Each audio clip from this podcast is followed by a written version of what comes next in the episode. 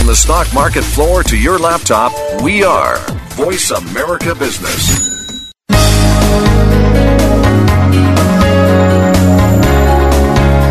Welcome to Leadership Development News profiles and practices of top performers. Leaders are the heartbeat of any organization. Let Doctors Kathy Greenberg and Relly Nadler show you what it takes to become a top 10% performer in your organization. Now, here are your hosts, Dr. Greenberg and Dr. Nadler.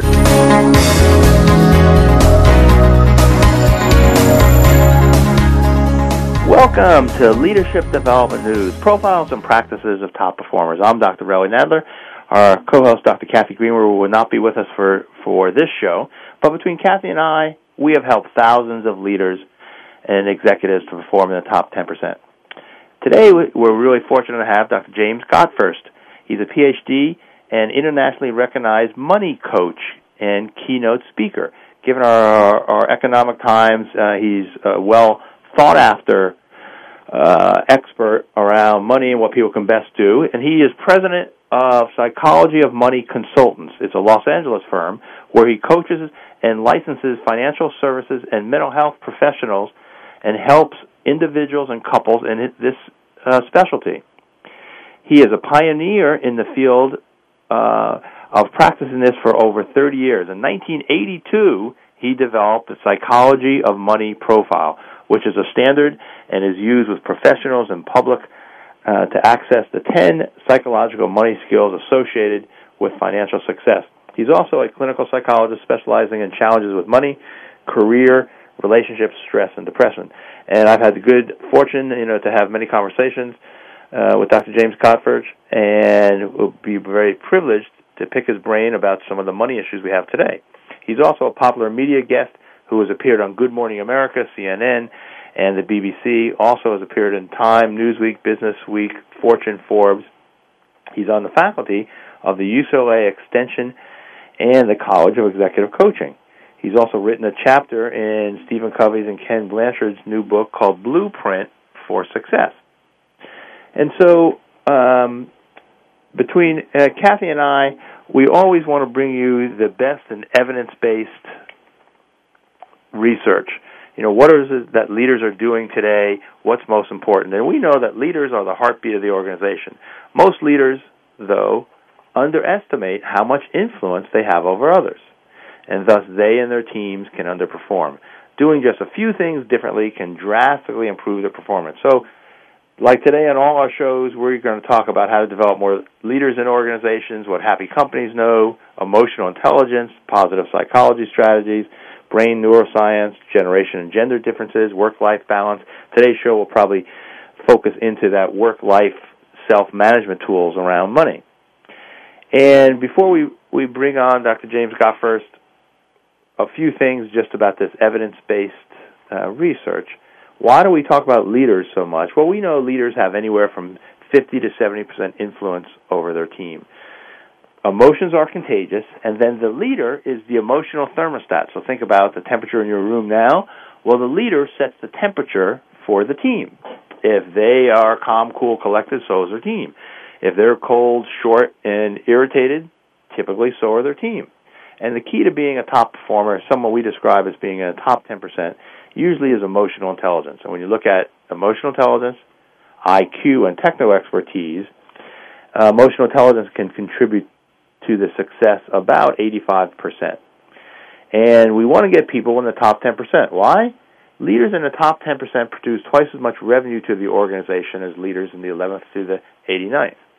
And we know when you have training alone, it can help the organization in productivity about 22% rise in productivity. But if you have training and coaching, it can help productivity uh, as much as 88%. And the key is a few of these micro initiatives. Micro initiatives create macro impacts. So if you want more information about Dr. Kathy Greenberg, her website is www.h2cleadership, and she has her happiness books, tools, speaking keynotes, leadership and coaching services. And if you're interested in me, Dr. Relly Nadler, my website is www.truenorthleadership for some free emotional intelligence assessments and tools, speaking keynotes, leadership, and boot camps. So, like I mentioned, we have Dr. James Gottfurcht. today, and he has helped develop the Psychology of Money profile. And it's a standard that is used for professionals and the public to access 10 psychological money skills. And we're going to ask him uh, about those today. And so, Jim, welcome to the call. Thank you, Relly. Glad to be here with you. Great. Well, we're really glad to have you here. And we always like to ask most of our folks just, first of all, you've been a psychologist, you've been in the field for a long time. Who's been some of the more influential people, thinkers, leaders in your life that have helped maybe shape some of your your coaching in, uh, today? Okay. Um, Dr. Jeffrey Auerbach, the uh, psychologist who is the uh, founder and director of the College of Executive Coaching, where I teach, um, is definitely uh, up there real high. Hmm. He's introduced me to executive coaching in the 90s. Although I've kept my private practice clinically, I do about 50% or more now in uh, executive coaching, money and wealth coaching. So he was instrumental in my transition uh, between the two fields.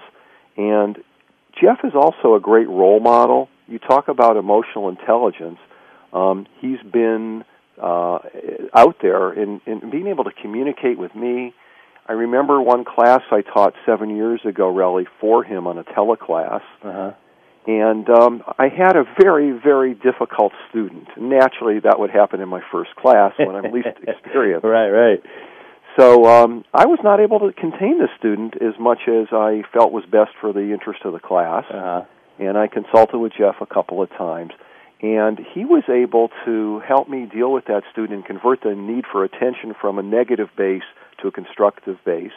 And uh, taught me some great life lessons in working with extremely difficult people. So I'll never forget that particular role model. And and before you go on to the next person, we've we had Dr. Auerbach uh, uh, probably about three four weeks ago on the line talking about the college, talking about uh, coaching. And you're right, you know, uh, you and I both are on the faculty at the College of Executive Coaching, and he's a he's a great role model. Yeah, well, I'm glad you had him on recently too. Um, my next role model, I'm, I'm isolating it down to three. Okay. Would be Zora First, my wife. Uh-huh and um, she's a business and wealth coach, and she works as a senior consultant with the company Psychology and Money Consultants that I'm president of. And I think the thing I've gotten most from her in terms of leadership and coaching is I think she's more of a natural than just about anybody I've been able to work with with emotional intelligence, appreciative inquiry, mm. and leadership. Mm-hmm. So we co-mentor each other for more than a decade but her tenaciousness in ch- uh, challenging clients in a non-threatening way and in being diplomatically assertive has definitely paved the way for me to be more effective and accelerate clients' progress through uh, those approaches. And of course, living with her as her husband, it's been quite effective for her in working with me. so you've given her plenty of opportunities for practice, I gather. that's right. That's right. And benefited as a result too. That's good. Okay. And my my third role model I selected is somebody whose career I've been following for about two to three years, um, and it's our president. Ah. I have to say that Barack Obama. I don't agree with all of his policies, of right. course, but his role modeling effect in communication and leadership, yes. in bringing people together, just really amazes me. Mm-hmm. Thirty-five years ago, really, my dissertation was on empathy training. Oh, interesting. So ever since, one of my life visions has been to teach people from all over the world what empathy is, yeah. how to use it to create global understanding and tolerance, and right. Hopefully contribute toward world peace. Uh-huh. And I view Obama as doing just that. Hmm. A couple days ago in our Los Angeles Times newspaper, the headlines were about the criteria that yes. he's going to use to select that new Supreme Court justice. Yes. And I got a kick out of it. And huge type the, the Times led with Obama says empathy key to court pick. You know, that's funny just because I've similar have been kind of profiling people high on EI and have done some profiles on Obama. and empathy came up, and just like you, I cut that piece out just just to be able to kind of put it in a resource file to kind of bring it back later. Exactly. And you know the way he handled Hillary and Bill Clinton after the long, uh, yeah, you know, primary to bring out to bring them back, so Bill Clinton would allow his uh, charitable foundation to be made public and to have them campaign for him and for Hillary to be uh-huh. Secretary of State. Great examples of leadership. Well, one of the things I know, and you and I have talked about this empathy, and, and from the emotional intelligence model, what's, what stars do in empathy, and this is from the Hay Group and Daniel Goleman, Richard Boyatzis, is they're able to see see others' perspective. You know, and that's kind of that behavior if we break it down in behavioral term. But what I've seen that Obama does, and it really has helped me to to communicate this to others. How does anybody know you see their perspective? You have to say their perspective. So a play on words, and Obama is a perfect example. He's constantly saying people's perspective. I know you Republicans might not agree with this. I know some of you may disagree with that. It really takes away some of the some of the wind and maybe their fire, but also lets him appear to be very empathic. Absolutely. And the research on empathy is that it diffuses anger, it soothes people, it quells them, and he, you know, is a master at achieving that effect on a global stage. Wow, so that's good. I'm so glad you kind of you brought that in, and we both have that article from the LA Times. I'm sure sitting on our desk. Yeah. um, so let me ask you a couple of different questions. I know in your bio, and this is new for me because uh, we're going to be talking about psychology of money, and I know probably recently you've been on a, on a fair amount of shows and media because of the economic times and and stress that people uh, are feeling. But I think one of the things was it seemed like at at the age of nine you thought about the idea of developing the psychology of money, and this will give you maybe an opportunity to tell about that, and maybe then get into what you know what is the psychology of money. Okay, that's not a story that I tell that often, and I like to. Um, this is just a uh, serendipitous experience. I'm about nine years old. It's the summer of '57, and the roots of my interest, you know, started from this real life experience, and I had no idea it would play out for the rest of my life. Huh. Um, you know, this is before best-selling books in psychology and self-help were mainstream, before psychologists took to the airwaves, and I think decades before the formal, you know, um, basic uh, field of coaching had begun. Right. So the Russians had just launched the first satellite, Sputnik, and at that time we were learning more about outer space than we knew about inner space. So here's the defining experience before my 10th birthday, and I call the story Bowling for Dollars. It dates me a little bit because there was a very popular TV show called Bowling for Dollars. And and uh, James, you can hold on just one second because I want to hold the suspense because we're gonna have to go to break, and we'll come right back to this experience that you had at nine and bowling for dollars. Okay. The bottom line in business. Voice America Business. Most leaders underestimate their influence and power over others and thus underperform. Dr. Relly Nadler and Leaders Playbook help leaders point the way by providing the strategic plays to get to the top in a simple paint by the numbers process. Seasoned and emerging leaders will have answers to these questions. What are the steps to move up and become a star in your organization? How do you develop your people to be the next level leaders in the organization? What are your triggers that are holding you back and how do you manage them? How do you maximize your power and and influence so you and your team perform better? What do you do to ensure your communication is received accurately? How do you delegate effectively? How do you develop strong relationships across the organization?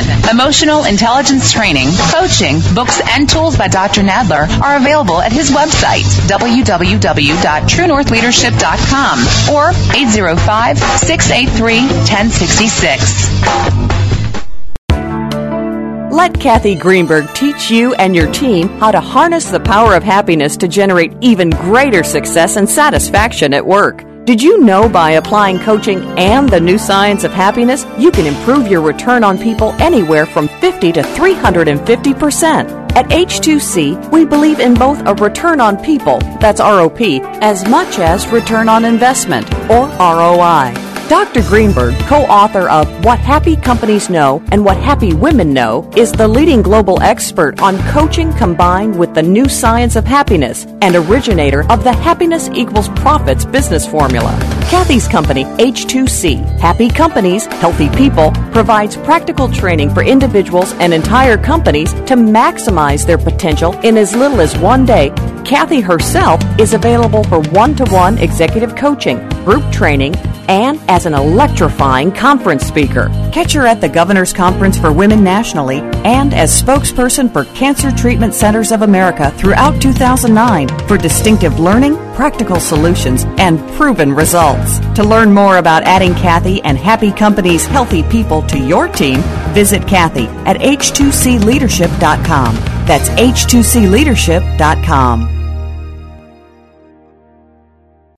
Homeowners, real estate investors, bankers, listen up and tune in to Finance, Foreclosures, and Foresight, the show that breaks it all down and gives it to you straight. Are you at risk of foreclosure? Interested in buying a foreclosed property? Mark Bull has the answers to the questions you might forget to ask. Finance, Foreclosures, and Foresight broadcast live on the Voice America Business Channel Monday afternoons at 1 p.m. Pacific. You can't afford not to tune in.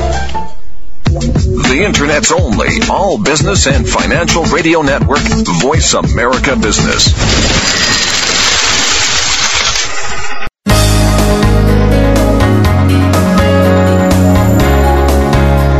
Listening to Leadership Development News, profiles and practices of top performers with your hosts, Doctors Kathy Greenberg and Relly Nadler. We know you have leadership questions that you're just dying to ask, so call us toll free at 1 866 472 5790. That number again is 1 866 472 5790. Now, let's get back to the show.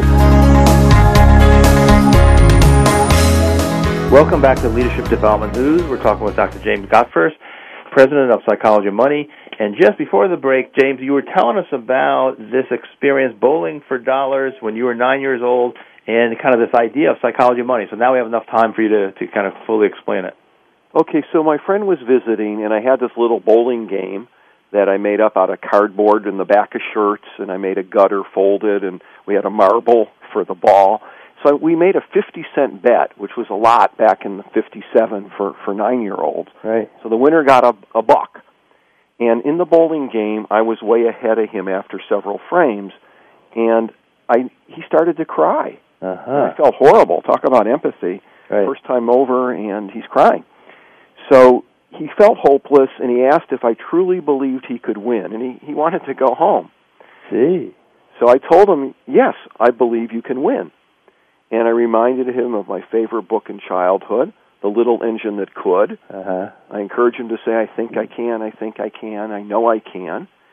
And he felt better, so we continued the game. I even began rooting and cheering for him. so he found his self confidence with that kind of emotional support. Uh-huh. And in my focus for him, I kind of lost my groove.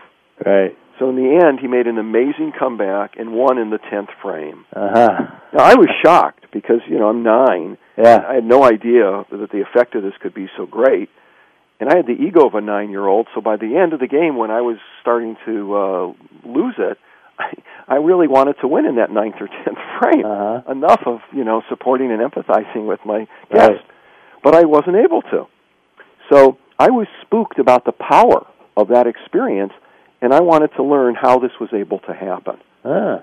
So that was the impetus, and in the next several years in junior high and early high school, I read everything I could about the subconscious mind. Uh-huh. And there were three books that uh, had a big effect on me Maxwell Maltz's Psycho-Cybernetics, Norman Vincent Peale's The Power of Positive Thinking, and my favorite of the three, Napoleon Hill's Think and Grow Rich. Uh-huh. So I learned about the self-fulfilling prophecy by the you know sixth grade and junior high, and the positive imagery and momentum. Although it was just crystallizing, these books were really great role models and guides.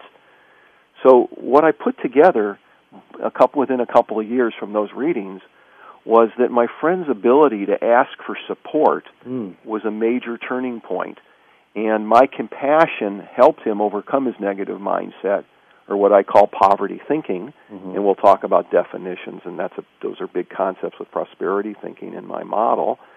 And then once he became confident, he believed in himself, and he carried himself to victory with his own momentum.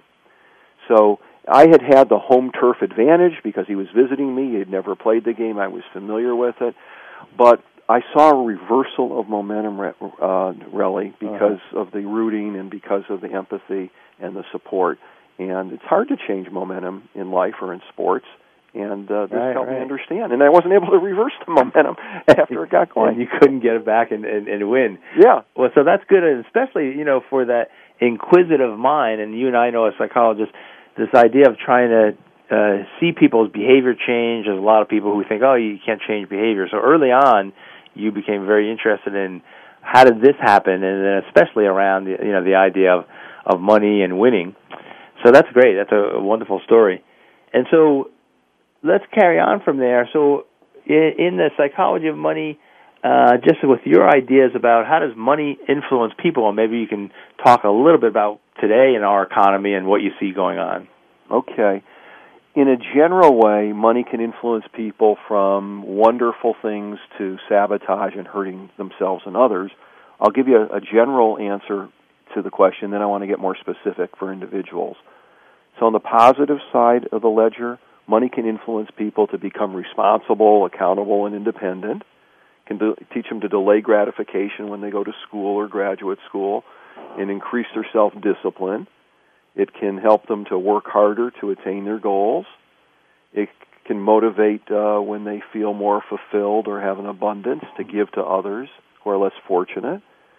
And the nice thing money can do too is that you can help you delegate tasks that you dislike um, or not good at, so you can spend more time on what you love. Now, on the other side of the ledger, in a destructive way, money can influence people to marry or have relationships they otherwise would not have. Um, like Bernie Madoff with the pyramid Right. scheme, Ponzi scheme for $64 billion. Wow. Money can motivate people to lie, cheat, steal, and in other more extreme cases, to kill. With integrity, money can motivate people to sell themselves out and uh, also to manipulate and use others selfishly. Now, what I want to say is obviously money is neutral. It's not the cause of these types of behaviors, really. Right. It's just little pieces of paper, plastic, or more recently, it's electronic digits, like the Federal Reserve is utilizing to help bail out and uh, try to rescue the economy. The true culprit, the source of how money influences us, is what money represents in our minds. Mm-hmm. So from there, I can get more specific Yeah, with you yeah. if you'd like. Sure, sure. That's a, that's a great. Go ahead. Okay. Um, I have an exercise called the Meaning of Money exercise, and it yields some quick information in a matter of a minute or two, some clues as to what money represents in people's mind or symbolizes, and it's different for each person. And what I do is I give this word association test. Okay. So I say a word or two, and then the audience, if it's a talk, or the individual, if it's a coaching session, says the first word that pops into your mind, whether or not it makes sense. So maybe we'll Yeah. go through it. You want to do it? Sure. Takes a minute, and then um, you know your your your listeners may go through it with us.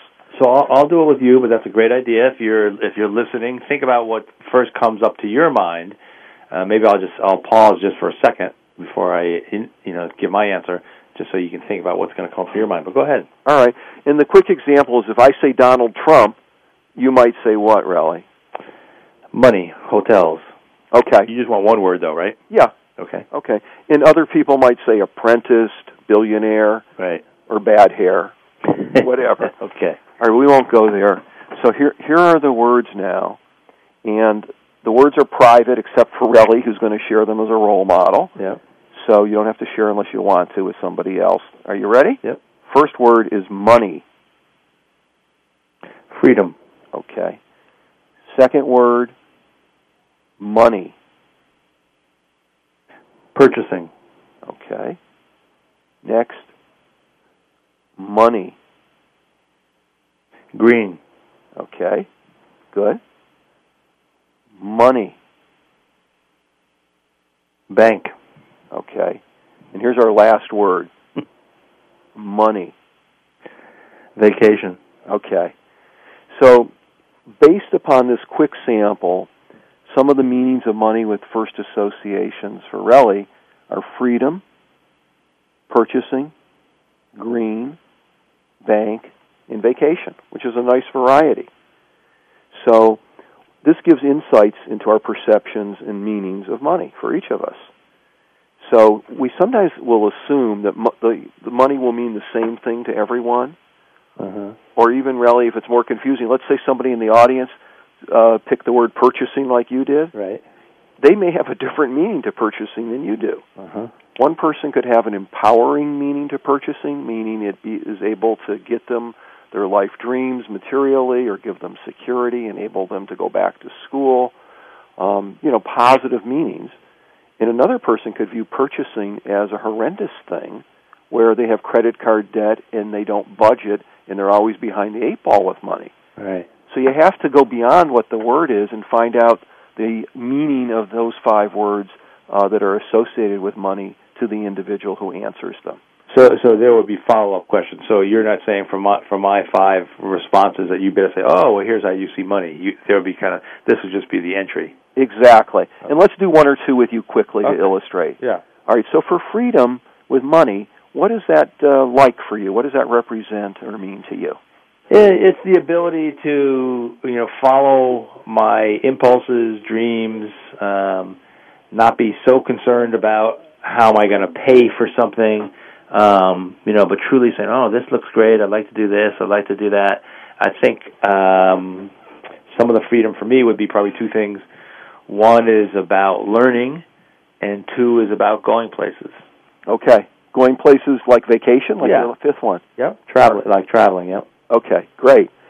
All right, so what we would begin to look into if we were having a coaching meeting would be that for Relly, freedom is his first word, so that's you know an important thing that it came up first, and it has an empowering or prosperity thinking meaning to Relly because it means he doesn't have to have, be concerned or have anxiety or stress with money.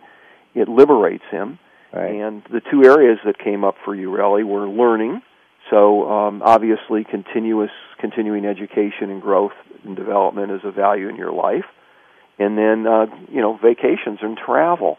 That sounds like you know the complement to uh, freedom and, and learning would be Uh-huh. to be able to do your passion um, in terms of uh, whatever way that manifests. Right. Right. And then we look for the fifth meaning, which was vacation, and then we have some kind of corroboration, and then you know we see that that must uh, you know have an important value to you, you know, with your money too. We could explore why you love travel. We could talk about indigenous cultures, adventures, meeting different people, whatever you would come up with. So I just wanted to kind of give an overview with you briefly in terms of how this one minute exercise uh, leads to an entry point to uh, self exploration and self discovery to give some of the meanings, which are the motivators for people uh, to, to be influenced by money.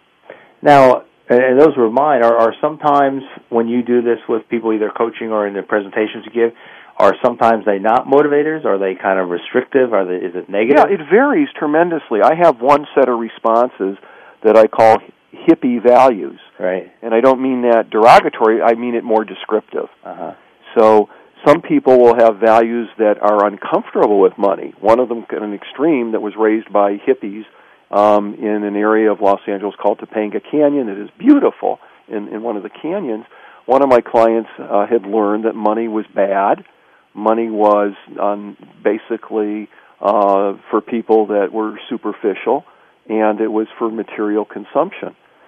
So that person had a lot of stumbling blocks and sabotage, even though they had a lot of talent as an artist, um, and they were really not networking or marketing themselves productively. They were actually shooting themselves in the foot. And from those associations that I just talked to you, we got some clues into the way they were brought up and the meaning of uh, money, and they had to do some work in terms of you know reframing money to uh, empowerment, freedom, like you said, and choice, and things that uh, they had kind of been taught uh, not to go to with money. Right. Right. So money can have various meanings. One of the complexes of, of like uh, three words would be integrity, fairness, and justice. And people that go into that area, uh, you know, use money to balance life and to treat people with respect um, and to be the opposite of the manipulator. So, you know, that's a, a very good motivator Sure, for, sure. for those people. Well, we're going to uh, go to a quick break. We're, ta- we're talking with Dr. James Gottfurcht, and we'll be right back. The bottom line in business. Voice America Business. Let Kathy Greenberg teach you and your team how to harness the power of happiness to generate even greater success and satisfaction at work. Did you know by applying coaching and the new science of happiness, you can improve your return on people anywhere from 50 to 350%? At H2C, we believe in both a return on people, that's ROP, as much as return on investment, or ROI. Dr. Greenberg, co author of What Happy Companies Know and What Happy Women Know, is the leading global expert on coaching combined with the new science of happiness and originator of the Happiness Equals Profits business formula. Kathy's company, H2C, Happy Companies, Healthy People, provides practical training for individuals and entire companies to maximize their potential in as little as one day. Kathy herself is available for one to one executive coaching, group training, and as an electrifying conference speaker. Catch her at the Governor's Conference for Women nationally and as spokesperson for Cancer Treatment Centers of America throughout 2009 for distinctive learning, practical solutions, and proven results. To learn more about adding Kathy and Happy Company's healthy people to your team, visit Kathy at h2cleadership.com. That's h2cleadership.com. Adding fractions is nothing. For real? Look, these are denominators. You multiply this one so that it's the same as that, and you add them up. Man, that's easy. Charles Bennett dreamed of returning to the old neighborhood as a teacher, but without money for college, only half of his dream came true. He's back in the old neighborhood. Well, enough math. I gotta deliver these sandwiches. Please support the United Negro College Fund. A mind is a terrible thing to waste. A message from the UNCF and the Ad Council. The Internet's only all business and financial radio network, Voice America Business.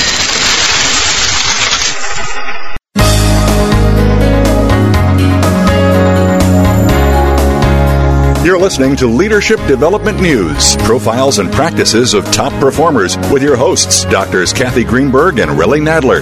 We know you have leadership questions that you're just dying to ask, so call us toll free at 1 866 472 5790. That number again is 1 866 472 5790. Now, let's get back to the show. Welcome back to Leadership Development News. We're talking with Dr. James Gottfurcht. He's the president of Psychology of Money. And um, Jim, we're talking about um, some of the experiences and stuff that you've had, and and especially as a child, and now let's talk a little bit about. Um, you know, we went through the five areas as far as association, but what is the psychology of money? And then we'll talk about some of your your ways that you go about that. Okay, Relly. Uh, the, the the definition of psychology of money, according to me, is the process of understanding how people perceive their financial experiences in their own unique ways and how the differences in perceptions lead to financial success or disappointment. Mm-hmm. Rational thinking and behavior obviously will lead to more financial success, while irrational thinking and behavior lead to more disappointment. Another real short expression for me for the psychology of money is the inner game of money. Uh-huh. How our attitudes, beliefs, and expectations and feelings lead to the self fulfilling prophecy for better or worse, like in that bowling story experience I gave as a nine year old. So, the importance of psychology and money is more than just understanding what happens, is there are a number of proprietary tools that I've developed to teach people how to change their psychology and money from poverty thinking or repelling financial success to attracting it. And so maybe talk a little bit about some of those, um, just that thinking, prosperity thinking, and then poverty thinking, and then maybe with, for the remainder we'll get into some of the tools. So what what is how would you describe prosperity and poverty thinking? Okay, uh, certainly I didn't develop those terms; they were been around way before the '50s. But let me tell you again how I frame it. Prosperity thinking is a trusting attitude that things will work out. It means literally to align your beliefs, attitudes, expectations, and feelings toward realistic levels of these three words abundance, optimism, and self confidence. And when we do that, it increases our financial and personal self esteem.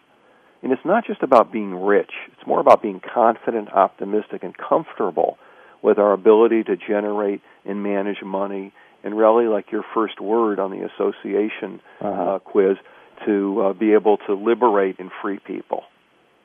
Contrast, poverty thinking is a limited state of thinking rooted in fear and mistrust. It forecloses possibilities and opportunities and leaves us feeling that things will not work out.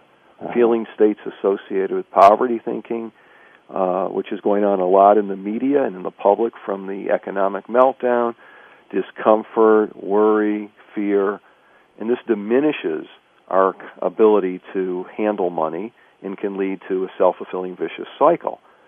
And it's not just about being financially deprived, it's about being tight with your generosity and your ability to uh, help others and to be able to give, as well as the receivership muscle of taking money in.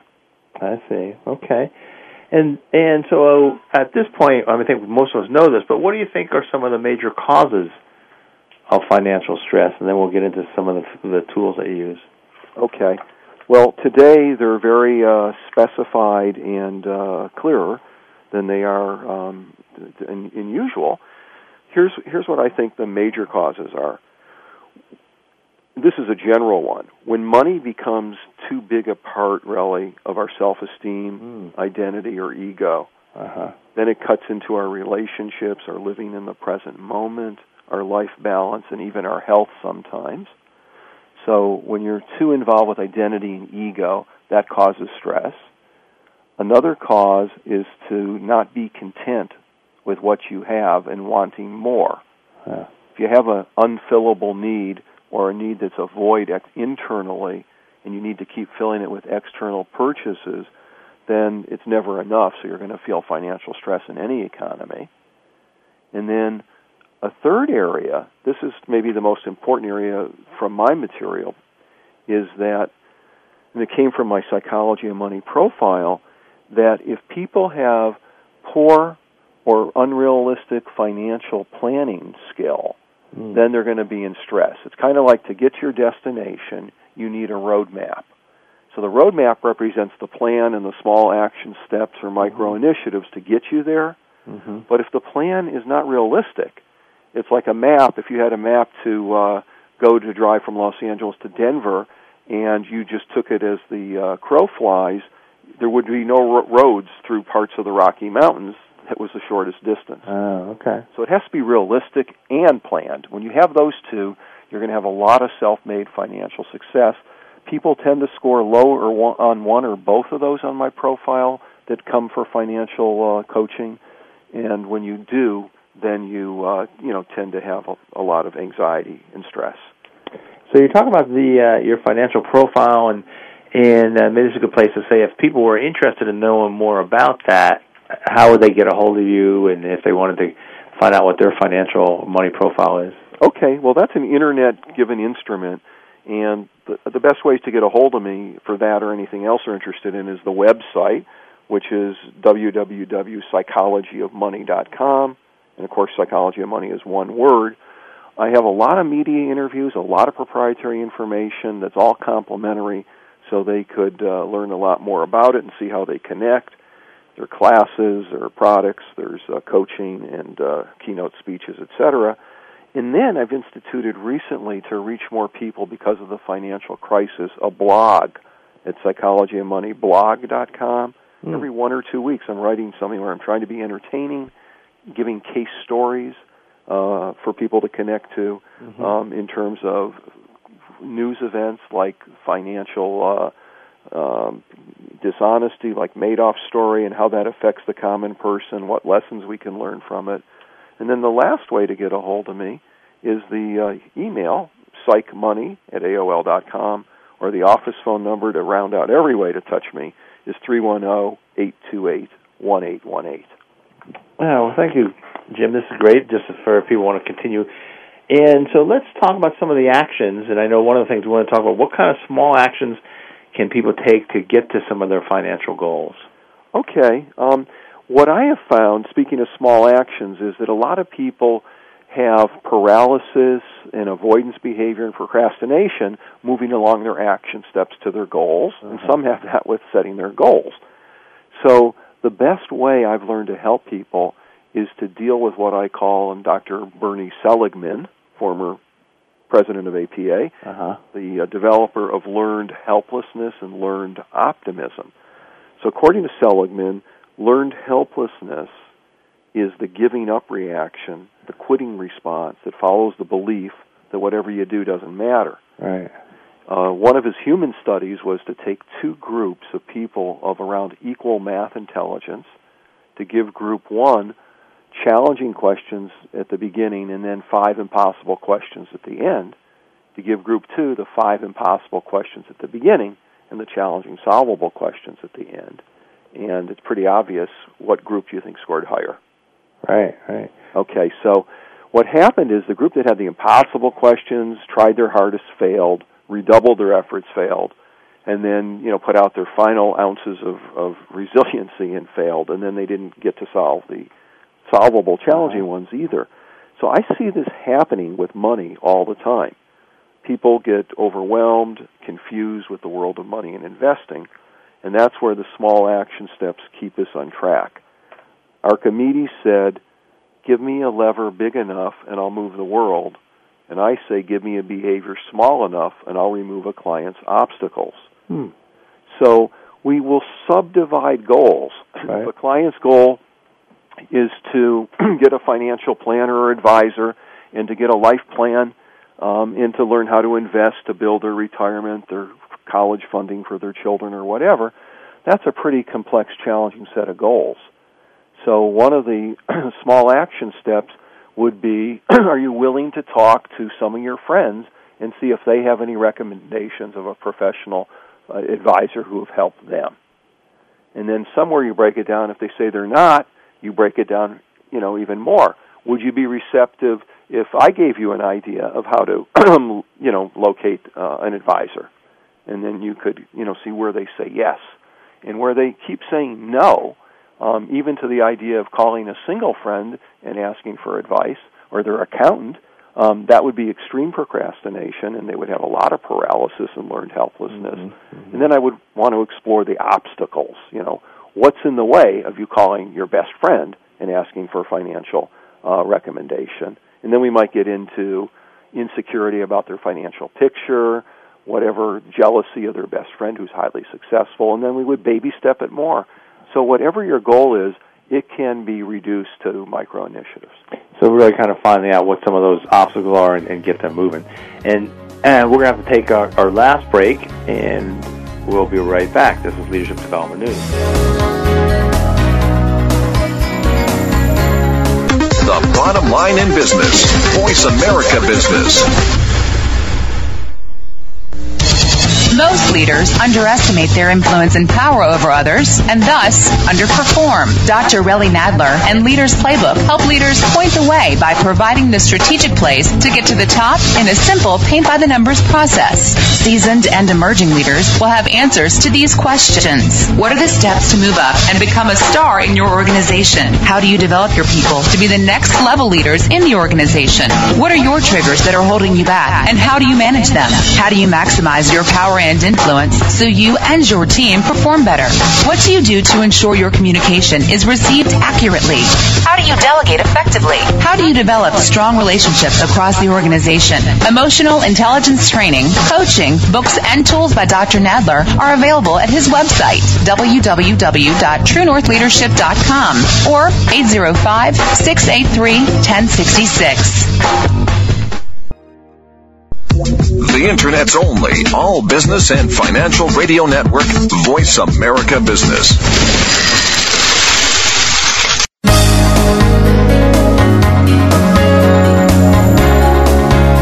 You're listening to Leadership Development News, profiles and practices of top performers with your hosts, Doctors Kathy Greenberg and Relly Nadler. We know you have leadership questions that you're just dying to ask, so call us toll free at 1 866 472 5790. That number again is 1 866 472 5790. Now, let's get back to the show.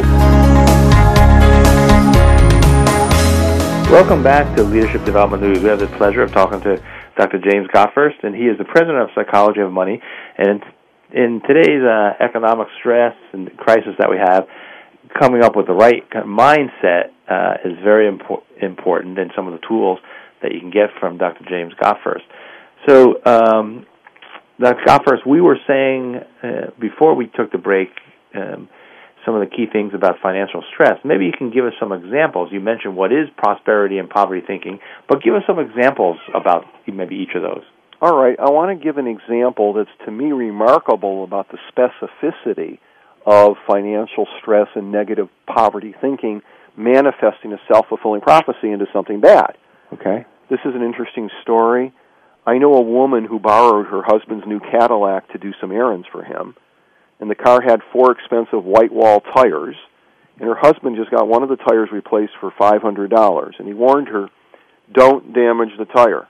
And he looked her in the eye and said, "Don't hurt that tire. That costs five hundred dollars." So the wife was planted with a fear and an anxiety of not damaging the tire, and she did all the errands for him throughout the day with that anxiety.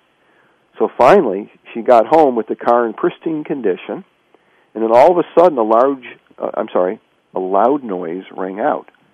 And the husband was watching her go from the front entering the driveway to the back of the extended driveway. And he saw her drive up the driveway, but he never saw her finish at the end of the driveway, and he heard the loud boom. What happened is the wife hit a protruding pipe several inches from the house. Uh. And the right front tire popped like a balloon hitting a sewing needle. So what happened really is she created the perfect accident. She punctured the right front tire. Gee. Her husband said, "Don't hurt or damage." That was the tire. Uh-huh. The rest of the car was untouched. Huh. So to me, that was amazing. And when the brain hears the word "don't" or a negative, it doesn't resonate as much as it does to positives. Right. So if we say, "Don't think of a pink elephant right now," we tend to think of a pink elephant and then dismiss it. Right. So his anxiety and his anger and his voice and his veins protruding helped program her into devising the perfect accident. And um, it was just uh, an amazing thing. So you got to be aware that when you say don't, especially with anxiety in it, it's going to likely have the opposite effect. Uh-huh. And that, that that's what kind of gets triggered in the brain. Yes, exactly. How about now? Do you have an example of uh, prosperity thinking? And this ties into and you know this idea that I'm sure you've been asked before about uh, the secret and positive yeah. psychology, and I think there's some benefits. So maybe you can also talk about, you know, how, how does that fit in, uh, you know, with prosperity thinking? Is there some limits to some of the stuff we see in the in the secret? Yeah, great question. I love the secret, but I think it uh, definitely doesn't go all the way. Mm-hmm. And the reason it doesn't go all the way, and then I'll get into the positives, and we can get into some prosperity thinking and some more uplift. Um, the secret talks about using this positive thinking and this belief in yourself and visualization to manifest success, and that does work. What it omits is what about the person who's had a lot of trauma emotionally or financial trauma, a lot of loss, a lot of anxiety in their childhood, and a lot of adversity and lack of guidance with money? Mm. A person that has a lot of negative poverty experiencing in them cannot necessarily sustain the prosperity thinking on their own. Uh-huh. Uh, they're going to need more guidance. They're going to need to go through what we call those micro initiatives, and overcome a huge amount of learned helplessness. So it's not as easy as just programming yourself with right. positivity. Yeah. So that's where I think the secret falls short. But let's get into prosperity thinking. I mentioned a little earlier that I've started a blog. Uh-huh. So in my last blog, I had a contest to see if the readers could come up with an example of how prosperity thinking manifested in financial success for themselves. But I also asked them to think of an example of how poverty thinking may have interfered and held back the financial success. So let me get into Mark's story briefly. This guy's a school teacher for seven years, and his friends took him skiing in the seventh year of his teaching career, and he was hooked. The only challenge was he couldn't afford to ski very often on his salary. So he learned one day at a travel convention that if he got 15 students to go on a trip with him, he could ski for free. Hmm. So he had a lot of belief in himself, and he had a lot of passion driving the desire to ski. So he talked to some students in his classes, and he easily got 15 to sign up, and that allowed him to have his free trip. Well, that piece of momentum and good energy, and how easily it happened, got him to see that if he printed brochures and word of mouth, and he put the word out in a, uh, a more um, voluminous way, that he could actually make money from doing a ski trip. So he was able to do that, and then after the ski trips were successful, he branched out into other travel with young adults. And it led to a career of forming a uh, tour company where since then, in the last 10 years, he's traveled around the world and he has a loyal clientele. Those high school students are now adults with good earning power. Their parents have gone on trips. And his belief in himself and his willingness to risk each level of, of moving up to uh, a greater uh, amount of uh, risk and uh, success has led him to grow this business into a national company. Hmm. So that's how he turned almost nothing into a new career. That's great, and it's a good example of starting with some small steps, like you described earlier. Exactly. Now he had to answer also to win the contest. He had to answer how did poverty thinking hold him back, Mm-hmm. and what he he had trouble. He said before he read the blog he didn't think he had any poverty thinking, but in examining that, he realized that even though he had all the prosperity thinking and belief in himself and to take risk to take those uh, small action steps to grow the business, um, you know, to a national company, he realized that he had poverty thinking because he had anxiety and insecurity about his markup of how much profit he would make per trip. Mm. So he made a very minimal um, amount of profit per student or adult who went on his trips. I see. So what he of what he could have done, yeah. Yeah, and then he, it took him years to realize that because clients would say to him, "How can you afford this price? You're better than everybody else." And with that kind of feedback, he could have experimented again in a small action step to raise his prices a little bit. Right. But once he had the aha Yeah. and took the risk there, um, his income went up 50% in one year. Gee. And the reason it is because when you're self-employed, as a lot of our listeners know, you have a fixed overhead that you have to pay for everything, and then each dollar above that fixed amount is profit. Right. So he only had a 10% markup, and when he went to a 15 or 20% markup, um, even 15% made his profits go up 50%. Sure. Sure. And then that accelerated his ability to take risks further and to grow his company and to do river raft trips, trips to Africa, Asia, etc. So he leveraged that success even more. So Yeah. it makes a huge difference Right. in results. Well, that's a great example. And then, uh, before we kind of come to the close, what would you say are some of the best ways that people can make good decisions about their money? Okay. Um, number one, a no-brainer, but a lot of people don't do it, is to surround yourself with a support system, or what Napoleon Hill calls in Think and Grow Rich, a mastermind alliance of prosperity thinkers to nurture and guide you. So I have a group of friends. Sometimes we meet as a group. Sometimes we just have phone calls where we're all committed to supporting each other with prosperity thinking, shoring up our poverty thinking, and manifesting success in our careers. So that's a very powerful thing to do.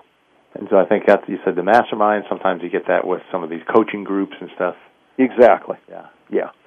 The other thing I think is to take this psychology and money profile because it reveals 10 scores that I call psychological money skills that are highly associated with self-made financial success. Mm. If you score low, you're going to tend to be sabotaging yourself on that one of the 10 skills. And if you score high, it means you're empowered and you're going to be moving yourself forward. And these skills really are trainable. They're not like traits that Yeah. would need many years of change or would be fixed in, in adulthood. And I have experiential and behavioral exercises that I take people through so they can be able to overcome their learned helplessness and get specific guidance and tools to increase their scores. The two of the 10 skills that are the most predictive of financial success are two I mentioned earlier in this interview Uh huh. planning and realistic expectations. And those are two that a lot of people score medium or low on. So I mentioned how necessary they are And if you get a low score, you get exercises. You get a high score, you just get patted on the back and said, "Okay, use that skill. You don't need exercises." Right. Well, this is this is perfect. And if you want to just mention again how people can get back in touch with you, uh, you know, if they want to do your psychology of money profile. Okay, the website is psychologyofmoney.com. And then that also includes a YouTube channel and media press interviews, so there's a ton of complimentary information. The blog is psychologyofmoneyblog.com, and the email is psychmoney at aol.com. And the office phone number, for those that don't have their high tech stuff with them or they're down, is 310 828 1818. Well, so this has been uh, Dr. James Gottfurcht, and he's president of Psychology of Money. Jim, thank you very much. This has been this has been excellent. Okay, Relly, my pleasure. Thanks for inviting me. Yeah, you, you did a great job, and we're glad to have you. Okay. So this is Leadership Development News. Uh, signing off for now. Thank you very much for tuning in.